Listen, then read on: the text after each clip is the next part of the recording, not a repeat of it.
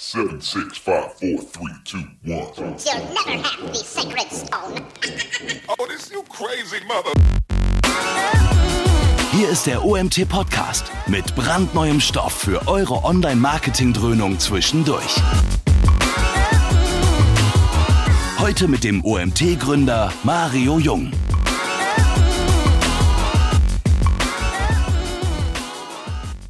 Ja, ich heiße euch willkommen. Für mich das erste Mal diese Woche. Am Dienstag habt ihr ja mit Annika Vorlieb genommen. Ist manchmal vielleicht ganz sympathisch, auch mal hier eine Frau zu sehen. Lange Rede, kurzer Sinn. Heute unser zweites Webinar die Woche und wir haben das Thema Voice, also Telefontracking, Voice Matters. Lest ihr schon auf der ersten Folie in Kooperation mit Matelso, mit 2 Mitarbeitern von Matelso, die ich euch kurz vorstellen will. Ihr seht schon im Hintergrund den Jonas Kopp und den Norman Daunderer. Den Norman dürftet ihr schon kennen. Er hat ein Webinar bei uns schon gehalten zum Thema Call-Tracking. Und der Jonas ist schon öfters auf unseren Veranstaltungen gewesen. Also wer bei uns im Club unterwegs ist, könnte auch das Gesicht schon kennen. Beide arbeiten, wie gesagt, für Matelso, einen Anbieter, den wir selbst als Agentur auch nutzen und den ich immer wieder gerne Präsentationsfläche gebe, aber A, weil sie sehr gute Themen haben, tolle Daten mitbringen, wo sie auch wirklich zeigen, was Call-Tracking eigentlich bewirkt, und B, weil ich ein riesen Fan von Call-Tracking bin. Das habt ihr beim letzten Clubtreffen hier bei uns, also für die da waren, hier in Frankfurt mitbekommen. Da habe ich sehr davon geschwärmt, weil es ein Teil ist, der von ganz vielen Online-Marketern nicht abgedeckt wird und damit ja einen gewissen Blindflug mit sich bringt. Und ich glaube, dass das eine sehr ergänzende Geschichte ist und bin froh, wenn ich immer jemanden aus dem Team bekommen kann, der dann mal einen Vortrag hält. Deswegen will ich gar nicht großartig weiterreden. Die beiden machen es zu zweit. Norman fängt an, wenn ich es richtig verstanden habe. Und wir haben das Thema Voice Matters, die Zukunft von Marketing und Sales. Lasst euch überraschen, ich komme am Ende wieder dazu. Die Bühne ist euch. Bis auf das, dass der Jonas anfängt. Vielen Dank für die Einführung, aber Jonas kann jetzt starten. Sorry. Ja, im Grunde hast du schon den Teil übernommen. Ja, ich wollte auch ganz kurz noch ein paar Worte zu Norman sagen, weil im Grunde genommen wurde ich ja schon, bei der Anmeldung des Webinars gab es schon einen kleinen Textauszug zu mir. Ich denke, da muss ich nicht viel machen. Aber Norman ist bei uns der Marketing Director, beschäftigt, also hält die Hand über alle Themen von Social Media, SEM, Content etc. pp. Die ganze Marketing-Automation. Und der hat sich natürlich auch mit dem Thema Voice beschäftigt, beziehungsweise auch Voice Search, und hat dazu unheimlich viel recherchiert, hat dann einen richtigen Schatz gesammelt an Informationen, den wir auch bereitwillig gerne immer wieder als Paper etc. rausgeben. Ja, und hat auch die Frage nach Voice und dem, was dahinter steckt, an Emotionen von Grund auf untersucht. Und ja, jetzt hört ihr mal aus diesem Erfahrungsschatz beziehungsweise von dieser Research-Geschichte vom Norm, was da alles rauskam. Ja, vielen Dank, Jonas. Ich möchte auch gar nicht lang auf die Folter spannen und direkt einsteigen. Das Thema, das wir heute haben, ist Voice Matters, die Zukunft von Marketing und Sales.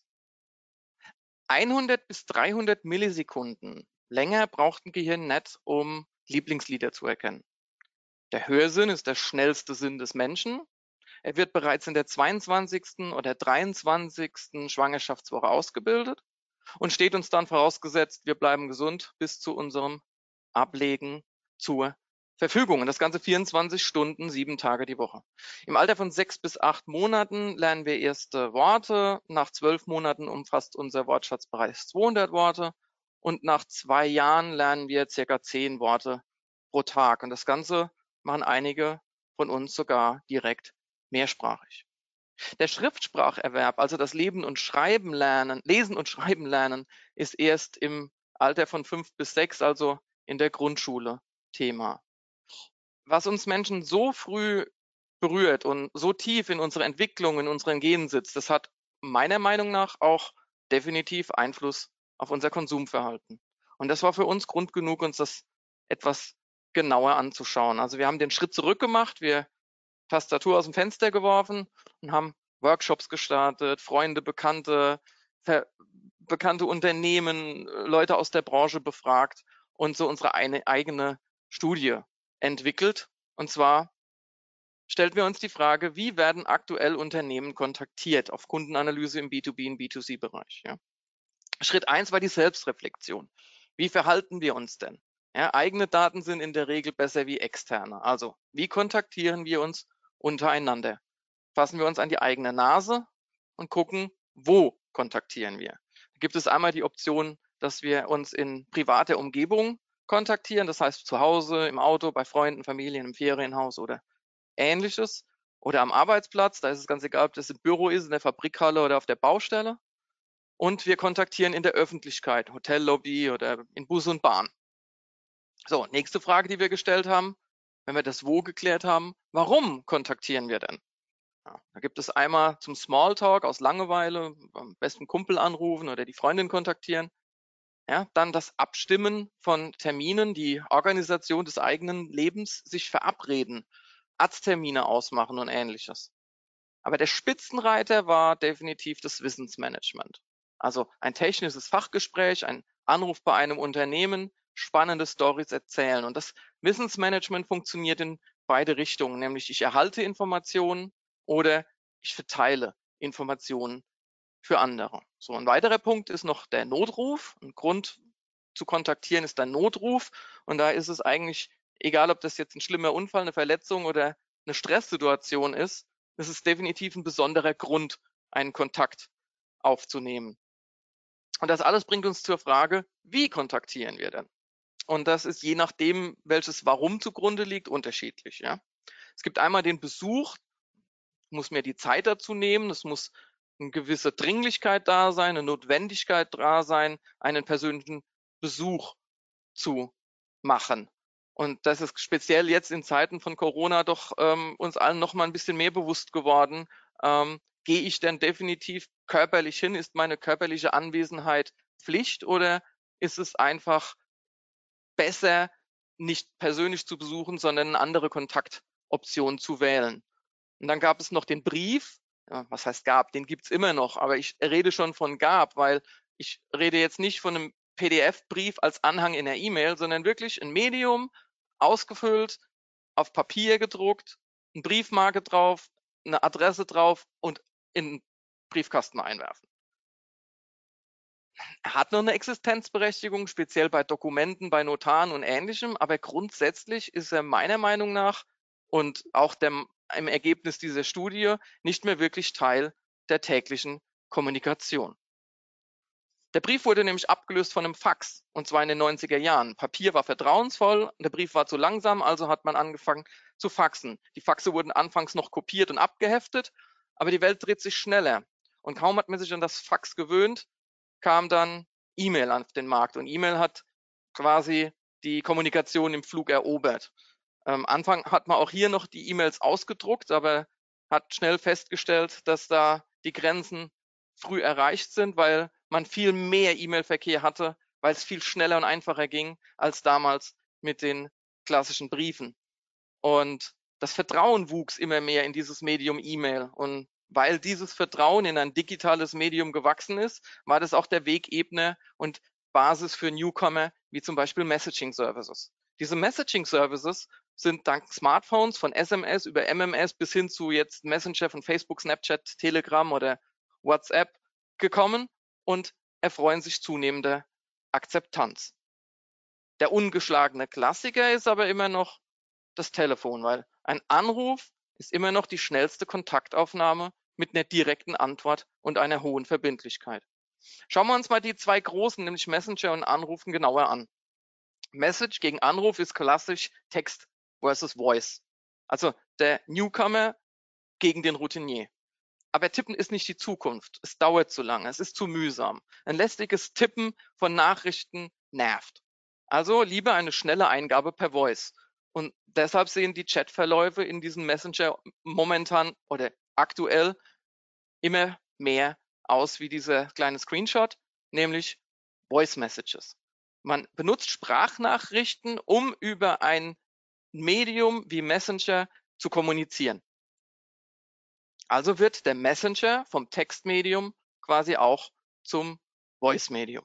Warum das so ist und warum Voice so wichtig ist für uns, ist eigentlich ganz einfach.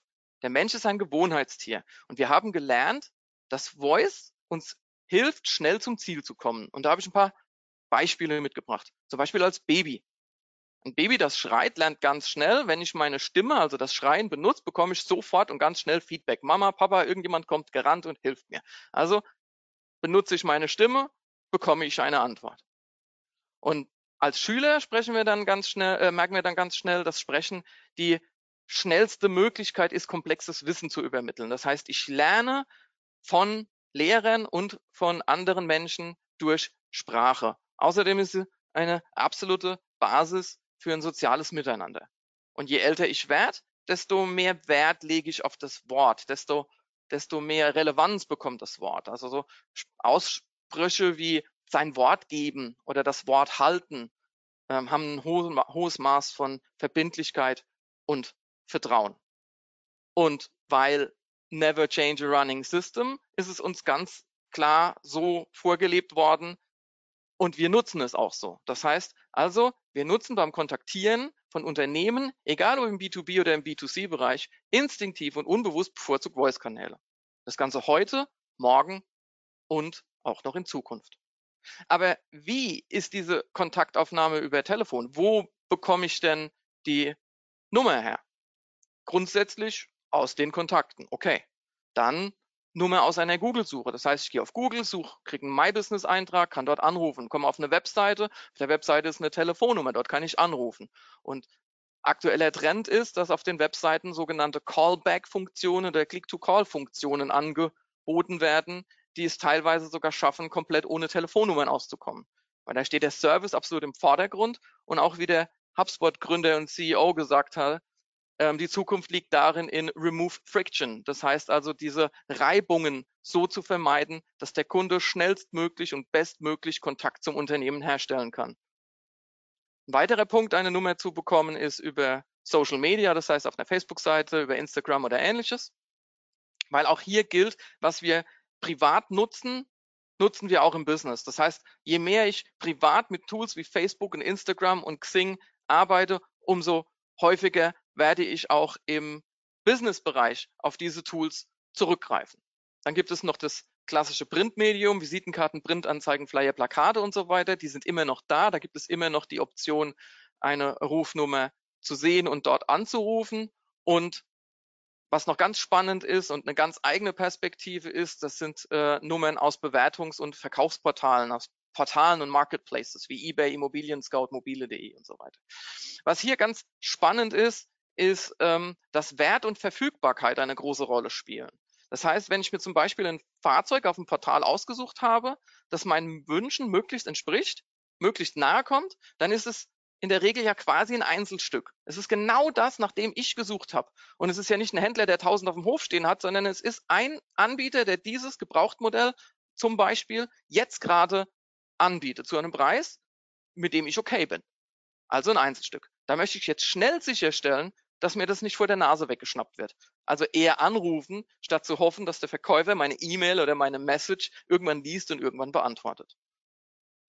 Stellen wir uns die Frage, haben wir da nicht noch irgendwas vergessen? Gibt es da nicht noch irgendwas? Gucken wir nochmal in Richtung Zukunft und was tut sich denn so aktuell? Nicht, was war in den letzten 10 Jahren, sondern was ist aktuell noch da?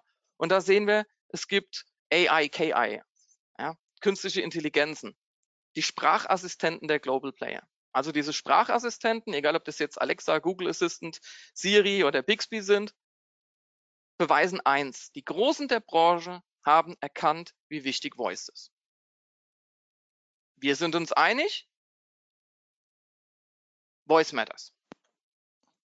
Jetzt würde ich gerne an den Jonas abgeben, der dann einfach meine Tastatur übernimmt und hat jetzt so ein bisschen Zahlen, Daten, Fakten und was das Ganze für Marketing und Sales und für Unternehmen global bedeutet. Ich bedanke mich soweit und gebe ab an den Jonas.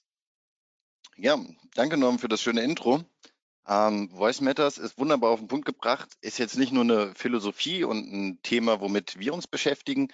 Es ist tatsächlich ein Thema für die Allgemeinheit. Wir haben da gab es einen Wake-up-Call beim digitalen Weckruf. Die prognostizieren, dass, kommt die Folie mit, 50% aller Suchanfragen 2020 über Voice gestartet werden sollen. Das heißt, bis Ende des Jahres, die Hälfte aller Nutzer werden über Bots oder Ähnliches suchen oder eben über ihr Smartphone letztendlich. Ist ein Thema, was auch begeistert. Die Finance Online hat das richtig plakativ mal auf den Punkt gebracht. Ich lese mal ganz kurz vor. Voice Search macht das Leben einfach besser. Im Durchschnitt können Menschen 125 bis 150 Wörter pro Minute sprechen. Das ist mehr als 3-mal so schnell wie die durchschnittliche Tippgeschwindigkeit. Aus dem Grund ist die Nutzung dieser grundlegenden menschlichen Fähigkeit von Vorteil. Das heißt, ja, das hätte jetzt keiner mittippen können. Es ist wahnsinnig einfach, es ist super effizient, es ist bequem, hat auch so ein bisschen Future-Charakter. Also es ist eine Technologie, die wahnsinnig gut angenommen wird. Und der Norm hat vorhin davon geredet, von einer frictionless Customer Journey letztlich. Und das heißt, ihr könnt euch zukünftig darauf einstellen, dass wenn jemand über Voice startet, letztlich auch über Voice abschließen will. Das heißt, ihr müsst auf der Webseite Vorrichtungen einnehmen, dass man auch über Voice abschließen kann. Klingt jetzt erstmal technisch und wahnsinnig komplex, aber ich gebe euch mal eine Zahl. 80% der Verbraucher ziehen es vor, mit jemandem am Telefon zu sprechen. In der Tat, das ist ja ein Voice-Kanal, den ihr heute schon habt, wo ihr direkt reibungslos mit dem Kunden einen Dialog aufbauen könnt. Warum ist das so wichtig? Ja, wenn wir jetzt nochmal andere Themen betrachten, zum Beispiel an die SEO-Leute hier, Thema Sichtbarkeit, wird sich nicht wahnsinnig viel ändern. Also diese Suchalgorithmen, die greifen immer noch auf die bestgeranktesten Seiten zurück. Es gibt ein paar Faktoren, die spielen eine wesentlich größere Rolle. PageSpeed ist zum Beispiel wahnsinnig wichtig geworden. Wenn wir jetzt zum Thema Bidding gehen, sind es so semantische Keywords, einfach durch die Menge an Worte, die gesprochen wird. Aber was sich auf der großen Metaebene bewegt, was sich da verändert, ist eben, dass diese Bewertung, all diese Maßnahmen, die wir heute machen, die entwickelt sich immer weiter weg von so dem, ich sage es mal, heute bekannten Klicks. Ich will nicht auf alle Zahlen eingehen. Die können wir euch gerne an anderer Stelle zur Verfügung stellen. Ich habe es am Anfang schon gesagt. Wir haben da ein ganzes Paper über das Thema. Eine Zahl möchte ich aber noch hervorheben. Ganz einfach, ich möchte die Fahne hochhalten, auch ein bisschen für die Vertriebsleute da draußen. 74% der Verbraucher sind Unternehmen loyaler gegenüber eingestellt, bei denen sie mit Menschen sprechen können. Das heißt, ihr tut ohnehin ganz gut daran, wenn ihr nicht gerade die mächtigste Marke habt, mit den Kunden zu sprechen, um da eben das Vertrauen aufzubauen. Und wann ist ein guter Zeitpunkt, um zu sprechen? Es gab letztens einen Vortrag von Kai Wendohorst, der hat gesagt, 70% der Nutzer von Bots suchen oder nutzen Voice Search für informelle Suchanfragen. Und jetzt aus meiner Vertriebssicht, das ist das größte Geschenk, was ihr machen könnt, einem Vertriebler möglichst frühzeitig diesen Dialog anzubieten. Denn wenn ich eine informelle Suchanfrage habe, dann muss ich quasi nicht mehr verkaufen, weil dann habe ich diese Überraschungsmomente auf meiner Seite, weil ich neue Dinge auf den Tisch bringen kann, an die er vorher vielleicht gar nicht gedacht hat. Ich kann also als Ratgeber auftreten. Und Überraschungsmomente, wer Karl Kratz kennt, ich bin ein Riesenfan davon, das ist der Moment, wo das Hirn am aktivsten ist, wo sich auch Produkt und Marke am besten einprägen, wo ich auch am besten letztlich Emotionen übermitteln kann. Also redet mit den Leuten, knüpft, lasst Marketing und Vertrieb ein bisschen mehr miteinander zusammenarbeiten. Und Voice Search ist jetzt eine Riesenchance, genau das jetzt auch anzugehen. Die restlichen Zahlen behandeln hier dann wieder ein bisschen die Matelso-Welt, beziehen sich dann auf Anrufe. Eine Zahl noch zu Voice Search. Es wird prognostiziert, dass der Voice-Kanal letztlich noch ein $40 Milliarden-Kanal sein wird. Also es ist nicht nur eine Trendbewegung, das Thema wird auch wirtschaftlich betrachtet, da wollen die Leute mitmischen, da steckt Geld drin, auch in Zukunft. Und ja, darauf könnt ihr euch einstellen. Aber was heißt das jetzt konkret? Ich habe eben gesagt, Voice Search ist eine Riesenchance. Stellen wir uns die Frage, was bedeutet das denn konkret für Marketing und Sales? Ich habe einen Punkt, da sowohl für Marketing als auch für den Vertrieb oder als auch für Sales, nämlich die Währung für beide Abteilungen letztlich, ist letztlich Trust. Das heißt, im Marketing will ich den Käufer oder das Vertrauen des Käufers gewinnen, sodass er dann letztlich diese Entscheidung zum Kauf auch trifft, weil es ist eine emotionale Entscheidung, Trust spielt eine sehr hohe Rolle. Und genauso ist es ja im Vertrieb, dass ich erst dann kaufe, wenn ich auch vielleicht auch vom Vertriebler überzeugt bin, aber vor allen Dingen auch von der Marke und da Vertrauen fasse. Und dieses Vertrauen, das wird manchmal in bestimmten Momenten etwas mehr gefordert. Also manchmal braucht man noch einen kleinen Schubser, manchmal ist noch so eine Empathie gefordert und das geht auch am besten im Gespräch, weil dann kann ich einfach Emotionen übermitteln. Schauen wir uns doch einfach mal an, wann wir mit Leuten sprechen wollen, wenn wir kaufen. Klassisches Beispiel, ich will mit einem Kollegen Mittag essen. Okay, in der Corona-Zeit hat man auch da vorher vielleicht mal angerufen. Nehme ich ein anderes Beispiel, ich will einen Burger bestellen, Risiko relativ gering, habe ich keine Hemmschwelle, wird gekauft oder bestellt, fertig. Anders ist es bei einer Veranstaltung. Plötzlich ist dieser Trust-Faktor wieder gefordert. Und da geht es nicht mal irgendwie um Produktpreis oder ähnliches. Das ist, wenn ich jetzt eine Weihnachtsfeier gestalte, dann ja, zahle ich ja nicht aus meinem Portemonnaie, aber es geht um meine Reputation. Und plötzlich fange ich an, oh, da spreche ich mich lieber doch mal mit jemandem ab, höre mir Empfehlungen an, schaue mir an, wie machen die das Catering. Und plötzlich brauche ich diesen emotionalen Schubser, diesen Trust-Faktor, der eben gefördert wird durch durch Voice, durch die Dialoge. Kann man unendlich weiterführen. Automieten ist heute relativ unproblematisch, da reicht mir ein Vergleichsportal. Kreditkartennummer eingegeben, ich gehe davon aus, das funktioniert. Vielleicht noch ein paar Rückfragen, wo denn das Auto letztlich abzustellen ist, wenn man wieder zurückkommt.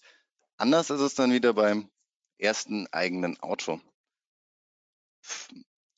Also das erste eigene Auto, da hat man in der Regel viel Geld oder lange Geld angespart und das ist dann natürlich auch kein Neuwagen, das ist dann ein Gebrauchtwagen. Bei Gebrauchtwagen, da kenne ich mich vielleicht nicht genug aus, da hat dann eine gewisse Kilometerzahl drauf und dann muss ich mich auch entsprechend, welche Modelle funktionieren dann noch nachhaltig und langfristig. Und auch da spreche ich natürlich viel lieber mit jemandem, der sich damit auskennt.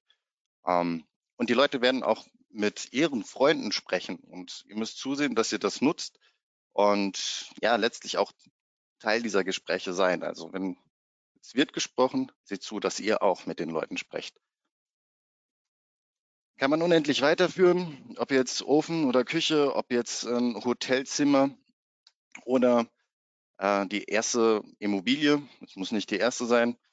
Bei Immobilie ist es besonders krass. Ich weiß gar nicht, ob man über ein Kontaktformular oder alles online digital kaufen kann, weil da wird natürlich Vertrauen von beiden Parteien gefordert. Also sowohl vom Käufer, der sich da beraten lassen will, als auch der Makler, der verlangt es ja auch, beziehungsweise die Vermittler hinten dran.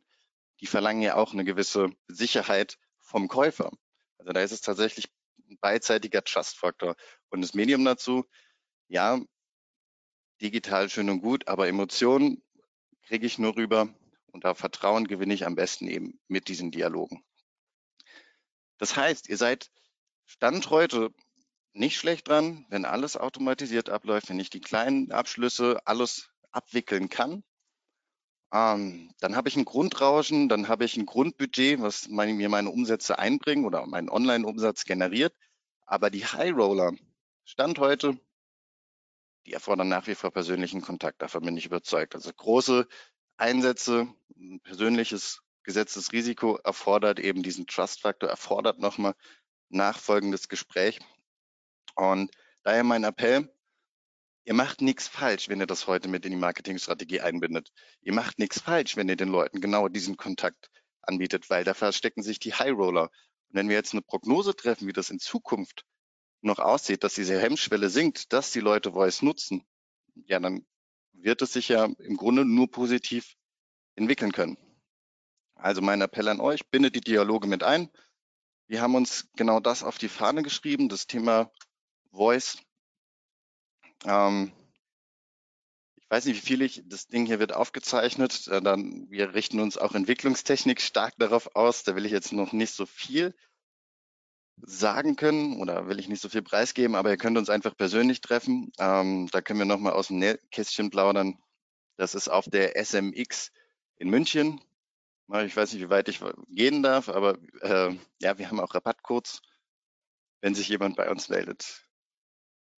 Und insofern, das war meine Conclusio. Lasst Marketing und Vertrieb Hand in Hand arbeiten.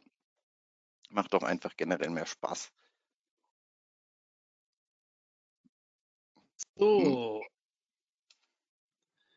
Ja, vielen Dank. Meinst du, die findet statt?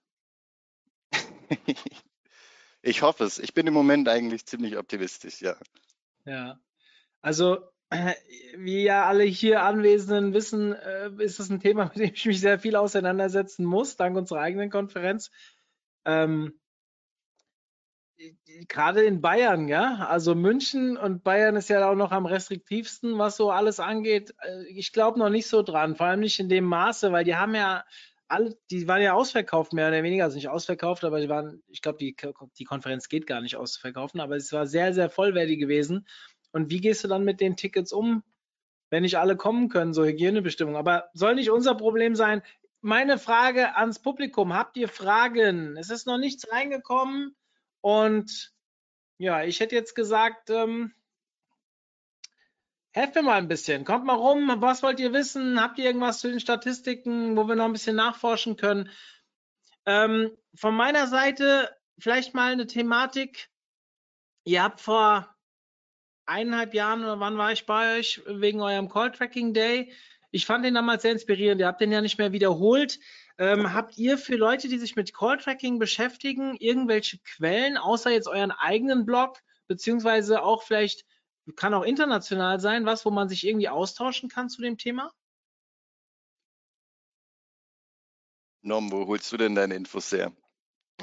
Wir entwickeln halt sehr viel selbst und so das Research and Development geht eigentlich dahin zu gucken, wo geht die Technologie hin, was machen Technologieanbieter wie Apple, wie Microsoft, wie Samsung, Amazon, Alexa, was bewegt die Leute, welche Techniken werden verwendet und wie können wir uns platzieren, dass wir diese Technik mit dem Marketing verbinden.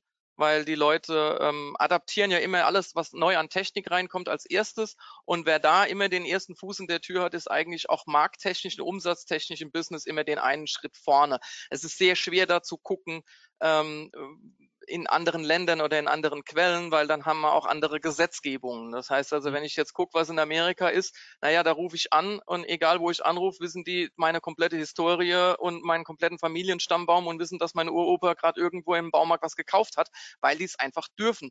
Und bei uns ist es so, dass wir dann halt immer gucken müssen, was können wir für uns umsetzen, das vollkommen legal ist, das DSGVO-konform ist und trotzdem das Marketing richtig voranbringt. Also ist es schwer. Ja, der Call Tracking Day war eine hammergeile Veranstaltung. Mir selbst hat es auch super Spaß gemacht.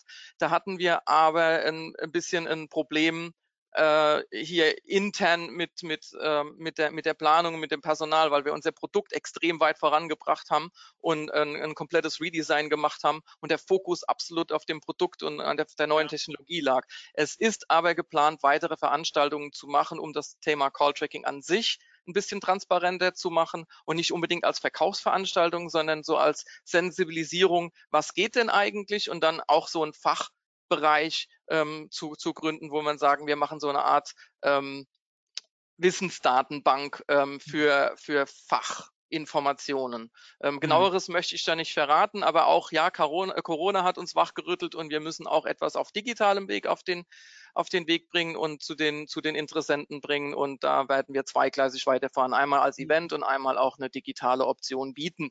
Kommt auch demnächst was raus. Also einfach mal ab und zu unsere Social-Media-Kanäle angucken und dann sieht man schon ziemlich schnell, was wir da in Zukunft planen und was du uns schon vorgestellt hast, was bei dir in der Pipeline ist, ist für uns auch interessant. Das heißt also, auch auf diesem Wege werden wir wahrscheinlich noch Informationen weiterbringen. Ja, ich finde es spannend deswegen, weil, also ich war ja damals dort und klar könnte man denken, jetzt so ein Call Tracking Day ist für euch auch eine Verkaufsveranstaltung, fand ich gar nicht. Also es waren, natürlich haben die Leute, die dort waren, die Vorträge gehalten haben, die Cases mit eurem Tool gezeigt, weil es ja auch eure Kunden waren teilweise. Aber ich war für jemanden, der das hier A, intern nicht betreut, B, nicht so tief im Thema drin ist, doch sehr überrascht, was so alles geht. Und ich glaube schon, wenn sich das viele Leute mal anhören würden, was da für Möglichkeiten da sind, dass da auch viel mehr noch machen würden. Ja. Jetzt sind aber ein paar Fragen aus dem Publikum reingekommen. Da würde ich doch mal die jetzt mal bevorzugen, bevor ich weitere Fragen stelle. Ja. Was wäre bevorzugt? Ein Callback-Button auf der Homepage oder eine Rufnummer 0800 oder normale Festnetzrufnummer? Was würdet ihr empfehlen? Also wenn ich mir mal dabei an die eigene Nase greife, 0800-Nummern sind einfach weniger performant, weil bei einer 0800-Nummer erwarte ich auch so ein bisschen schon in der Warteschlange zu sitzen. Ein Callback-Button funktioniert dann sehr, sehr gut, wenn da eben ein Versprechen mit dabei steht, wir rufen Sie innerhalb von x Sekunden zurück, weil in der Regel, wir sprechen von schnell und effizient, dann will ich natürlich auch in dem Moment, wo ich das eingebe, will ich natürlich dann auch zurückgerufen werden und nicht plötzlich irgendwo im Aldi stehen oder im sonst wo und dann diesen Anruf kriegen. Also es ist immer auch die Arbeit des Marketers, das richtig zu platzieren. Also ein Callback mit einem Versprechen ist mindestens, also schätze ich als performanter ein als eine 0800-Nummer. Ja, das Gute an dieser Frage ist, dass sie sich eigentlich gar nicht wirklich stellen sollte, weil warum nicht das eine tun, ohne das andere zu lassen? Ich habe doch die Option, eine 0800er-Nummer anzubieten und dennoch einen Click-to-Call anzubieten und somit dieses Reduce Friction. Wenn jemand sich daran gewöhnt hat, eine 0800er-Nummer zu wählen und ein gutes Gefühl dabei hat, warum soll ich ihm das Gefühl nehmen? Ich biete ihm einfach die Nummer an und er kann anrufen. Gleichermaßen kann ich parallel dazu einen Click-to-Call anbieten, ohne großartig mehr Kosten zu haben oder große technische Herausforderungen zu haben. Also mit einer Call-Tracking-Lösung ist beides mit wenigen Klicks und ohne große Mehrkosten möglich. Ein anderer User hat gefragt, konkret, wie soll ich sowas im Online-Shop-Bereich nutzen? Sowas? Jonas, willst du? Es ist ja genau der Punkt, den ich vorher mal angemerkt hatte. Also im Online-Shop gibt es zwei Möglichkeiten, das Ganze zu nutzen. Das eine ist natürlich, dass ich im Checkout-Prozess einfach mal prüfe, so ein Anruf kann ja auch ein Hilferuf sein, wie gut funktioniert das, wo kommt jemand nicht weiter und dann einfach sehen kann, okay, was kann ich da noch verbessern an der User Experience. Auf der anderen Seite haben wir natürlich dann sowas stark geprägt, ein Bidding hinten dran für Shops, dass man eben sichtbar ist und wenn ich bei meiner Strategie die Anrufe unberücksichtigt lasse, dann kann es sein, dass ich am Ende vielleicht eher nur kleine Dinge verkaufe. Das hatten wir bei Ziegler sehr, sehr krass. Die hatten erst einen Umsatzeinbruch, weil die völlig conversion-optimiert gebittet haben. Und da konnten wir dann kurzfristig den Umsatz massiv hochfahren, weil plötzlich Keywords berücksichtigt wurden, wo dann eben die großen Kunden letztlich auch oder die High-Roller letztlich dann auch konvertiert haben. Genau, das Secret bei E-Commerce liegt einfach an dem Wert und dem Beratungsaufwand eines Produktes. Das heißt, je höher der Preis eines Produktes, je höher der Wert eines Produktes, desto eher möchte ich persönlichen Kontakt und anrufen. Und je beratungsintensiver das Produkt, dann möchte ich natürlich auch den schnellen persönlichen Kontakt. Und das sind die Dinge, wenn ich da die Anrufe nicht messe und diese Anrufeinkommen, die für gerade diese hochpreisigen Dinge kommen und diese Call-Conversions nicht berücksichtige, dann kann mein Bid-Management-System nicht richtig arbeiten. Das heißt also, ich konzentriere mich dann eigentlich auf genau die schnell Abschlüsse machen für ein 3,50 € Produkt. Aber wenn ich ein 35.000 € Produkt habe, dann geht das Bid-Management-System in die falsche Richtung, weil es genau diese Conversion nicht hatte. Also im E-Commerce bedeutet für mich Call-Tracking, je höher der Preis, je beratungsintensiver das Produkt, desto relevanter sind Anrufe. Ja. Eine weitere Frage, die reinkam, schätzt ihr Sprachassistenten eher bei Serviceanfragen oder im E-Commerce Shopping-Bereich als relevant? Also, wo denkt ihr, dass es sinnvoller ist? In Step 1 kommt zuerst Service, weil die Leute die Verbindlichkeit eines Kaufprozesses mit ich bezahle Geld für etwas, dass ich was bekomme, nicht so schnell adaptieren wie Hilferufe. Das heißt also, im Step 1 wird im Servicebereich ausgerollt werden, aber der Sales-Prozess kommt definitiv. Der kommt in Step 2 als so eine zweite Welle, kommt der da hinterher. Wenn man die Erfahrung gemacht hat, dass im Service alles funktioniert, warum soll ich dann nicht auch darüber kaufen? Zu der Frage davor nochmal mit dem, was Jonas ausgeführt hat, hat der User nochmal geschrieben, ich habe die Erfahrung gemacht, dass ein Rückrufservice, in Klammer, den ich in meinen Shops anbiete, so gut wie nie genutzt wird.